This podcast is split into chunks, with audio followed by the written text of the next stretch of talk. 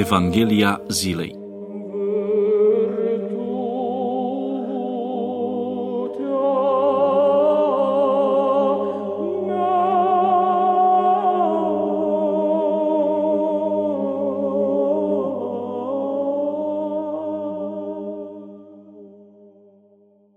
Citire din Sfânta Evanghelie de la Matei, capitolul 10, versetele 16 până la 22.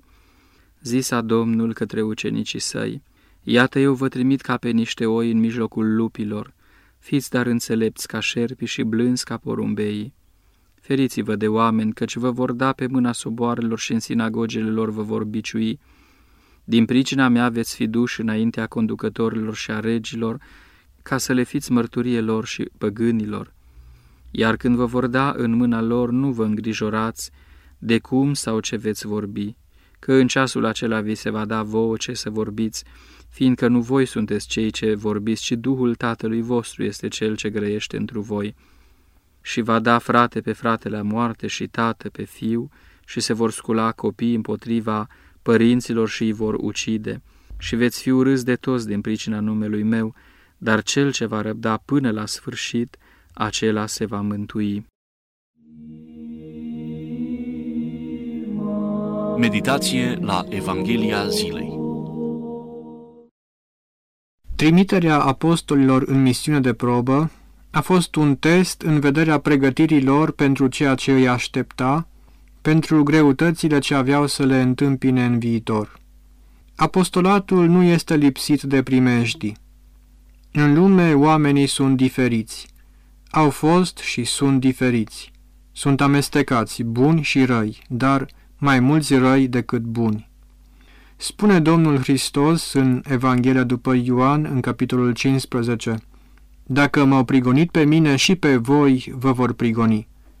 Cu alte cuvinte, dacă îl mărturisim pe Domnul Hristos, nu ne putem aștepta să avem bucuria unei tratații speciale. Trebuie să conștientizăm faptul că între un mărturisitor adevărat și un martir nu este diferență decât de împrejurări.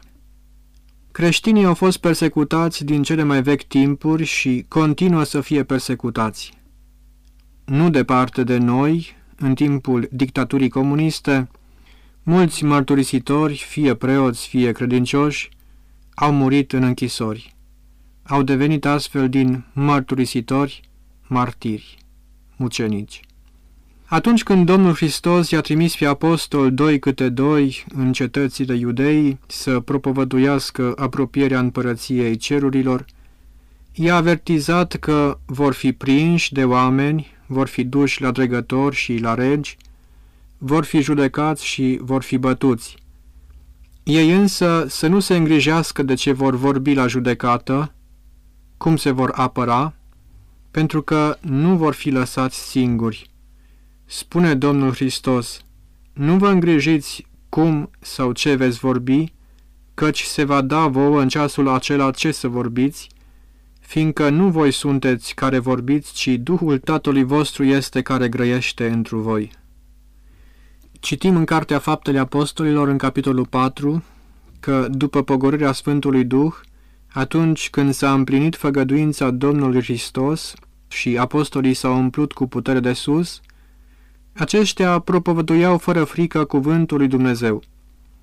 Apostolii Petru și Ioan, după ce au vindecat un olog din naștere, au început să predice către popor că minunea vindecării ologului s-a făcut prin numele lui Isus, cel pe care ei l-au omorât, dar Dumnezeu l-a înviat din morți și îi îndemna zicând, Fraților, știu că din neștiință ați făcut rău ca și mai marii voștri.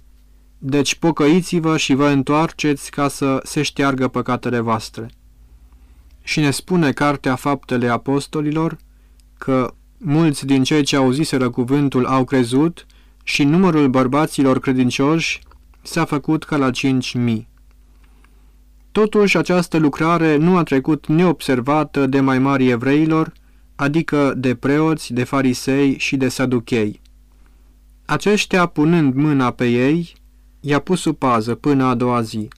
Iar a doua zi, când s-au adunat căpetenile lor și bătrânii și cărturarii din Ierusalim, Petru și Ioan au fost aduși la judecată înaintea arhiereului Ana și a celor ce erau din neamul arhieresc, Caiafa și Ioan și Alexandru.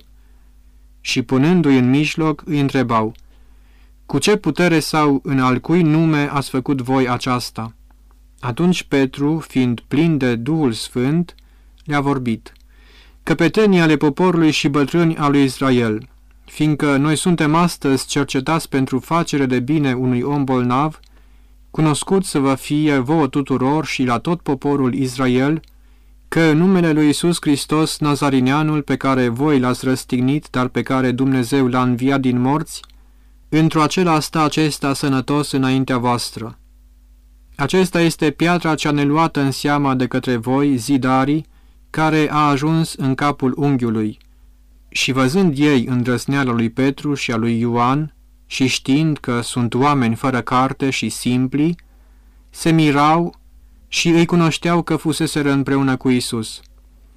De asemenea, văzând pe omul cel tămăduit stând cu ei, n-aveau nimic de zis împotrivă. Le-a poruncit însă ca nici de cum să nu mai grăiască, nici să învețe în numele lui Isus. Iar Petru și Ioan răspunzând, au zis iarăși către ei, Judecați dacă este drept înaintea lui Dumnezeu, să ascultăm de voi mai mult decât de Dumnezeu, căci noi nu putem să nu vorbim cele ce am văzut și am auzit. Iată ce face puterea Duhului Sfânt cu niște oameni neînvățați. De fapt, cele 12 volume din viețile Sfinților ne stau mărturie că toți creștinii judecați pentru Isus erau luminați de Duhul Sfânt ce și cum să vorbească. Într-o lume a păcatului, mărturisitorii Domnului Hristos sunt trimiși întocmai ca niște oi în mijlocul lupilor, dar nu sunt trimiși ca pradă, ci pentru ca să mărturisească prin înțelepciunea și prin blândețea lor. Spune Domnul Hristos, Iată, eu vă trimit pe voi ca niște oi în mijlocul lupilor, fiți dar înțelepți ca șerpii și nevinovați ca porumbeii. Domnul Hristos compară înțelepciunea ucenicilor săi cu înțelepciunea șerpilor, adică le atrage atenția că precum șarpele sacrifică totul și nu se împotrivește, chiar de ar trebui să îi se taie trupul, numai ca să-i rămână capul întreg, tot așa și creștinul în caz de nevoie trebuie să se lipsească de tot, chiar și de viață, dar să-și păstreze credința. De ce? Pentru că, spune Sfântul Ioan Gură de Aur, credința este cap și rădăcină. Dacă cineva își păstrează credința, chiar dacă ar pierde totul, pe toate le poate dobândi cu mai multă strălucire. Exemplu îl avem pe dreptul Iov. Dacă însă cineva își pierde credința și cade în necredință și în deznădejde, nu numai că își pierde viața, ci își pierde și mântuirea.